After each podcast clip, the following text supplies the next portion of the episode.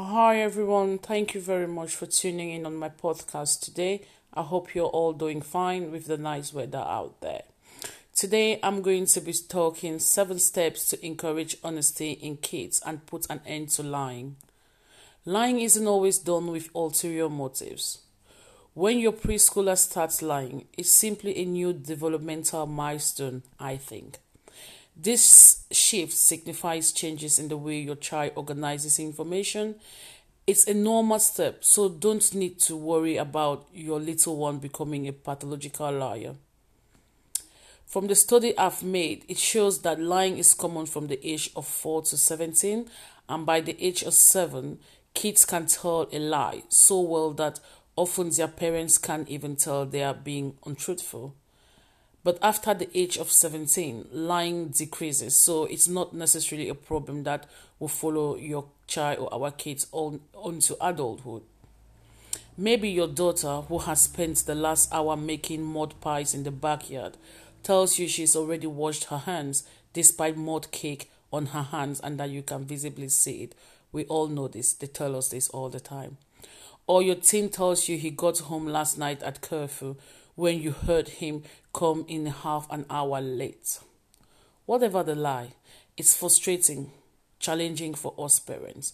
But when we understand why kids lie, we can help our kids become more honest. That said, many times kids do have legitimate reason for stretching the truth. They want to avoid punishment, disappointing their parents, or an unpleasant outcome. Would you be honest if you knew it will cause you humiliation, a lecture, a punishment, or being yelled at in front of your siblings sometimes? It's hard for a child to tell the truth when they know those will be the outcomes. Your child doesn't want to disappoint you either. Worth remembering this. Keeping in mind the reason why kids lie, we can create an environment where they feel safe telling us the truth. The following seven tips is what I've put together that I think can help you make your home a more honest place. My tip number one is keep calm and parents on. Watch how you respond to misbehavior and mistakes in your home, whether it's spilled juice on the carpet or unfinished chores or unfinished chores. If your kids worry about being yelled at or punished when they mess up, they won't want to come to you with the truth. I tell you this because I've experienced this. Focus on using a calm voice. Yes, I've said this in various podcasts and I think it does help. It can be it, it can be really tough, but it's possible. That doesn't mean kids are off the hook for lying, but instead of getting angry and assigning blame, discuss the solution to the problem with your child. Another second tip is don't set up a lie. If you can see a pile of laundry on your daughter's floor, don't ask her if she's cleaned up her room yet. Of course, you can see the pile on the floor. That means she hasn't cleaned up her room yet. When we ask questions to which we already know the answer, we are giving our children the opportunity to tell a lie. Instead, emphasize ways to address the situation. If you know, for example, Yimi hasn't touched her homework, Yimi is my daughter, Ask her, What are your plans for finishing your homework?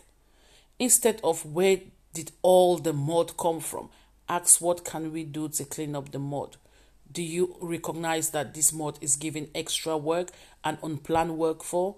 Words like that can really call attention. My tip number three is get the whole truth. I know this can be really tough, but again, it's very possible. Why we may want to put our child on the spot when we catch them in a lie, accusing or blaming them will only make things worse.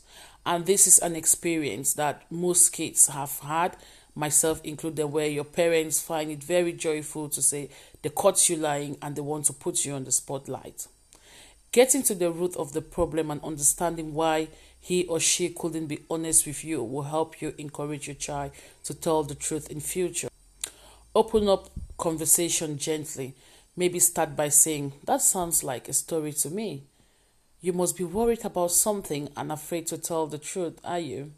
Let's talk about this. What will help you be honest to me? You can use the information you glean to help her be more truthful in the future. And tip number four, which is something I really like, in fact, it should have been my tip number one, is celebrate honesty. Even if you're upset that there is a sea of water on the bathroom floor because your daughter tried to give her dolls a bath in the sink, commend her for coming to you and telling you the truth. This happened to me several times. I've got an eight year old daughter who really, really loves playing with dolls. She still bath her dolls, and sometimes this happen. Tell her, I really appreciate you telling me what really happened. That must have been difficult for you, but I really appreciate you telling the truth and taking responsibility. This way, it encourages her to tell the truth. Uh, tip number five is delight in in do overs. So really take delight in do overs. Think of mistakes as a way to learn how to make better choices. When we stay calm and avoid healing or punishing our kids for mistakes, our kids will be more likely to admit their slip ups in the future, and that can also reduce talking back or them arguing with you. Turn the mistakes into learning opportunity. Ask if you could have a do over, what would you do differently? And brainstorm different ideas. If someone else was affected, maybe he broke his sister's scooter, ask what he can do to make it right with the other party. Get them into negotiation skills, mostly when they've got other siblings. It will help them live together. After parents, we will not always be here forever. At some point, they will have to be here with just their siblings. My tip number six is show the love. Yes, show the love. Let your kids know you love them unconditionally, even when they make mistakes. Make sure they know that while you don't like the poor behavior, you never love them any less because of the mistake they, they might make. This helps your kids feel safe, open to you. Tip number seven is walk the talk. If you didn't hear me, I meant walk the talk. Yes, walk the talk. Remember that your kids are always looking to you and learning from your actions. Those little white lies we tell, whether it's to get out of the dog sitting for the neighbor or helping the school fundraisers, aren't harmless. They are showing your kids that it's okay to lie when your friends call you and said, "Oh, I was inviting you out. Oh, I wanted to invite you out." You're next to the kids. You've put your phone on loudspeaker, and you say to your friend, "Oh, I'm feeling poorly." The child is watching you, and that's not very good. Final thoughts. These tips will help start your family on path to a more honest household. But remember, it takes time to build up trust. Be patient. Very important is you have just listened to this take one minute to share with other parents. This is how together as parents we will make a difference. This is Esther from Safari, East Midlands, England, July 2021. Thank you. I'll be waiting. Share as much as you can. That's all we can do to to raise the best kids ever. After all, our kids all grow together. You never know the more we all listen to this and we all create, create uniformity in raising these kids, the better it will be for us all. Thank you and enjoy the rest of your weekend.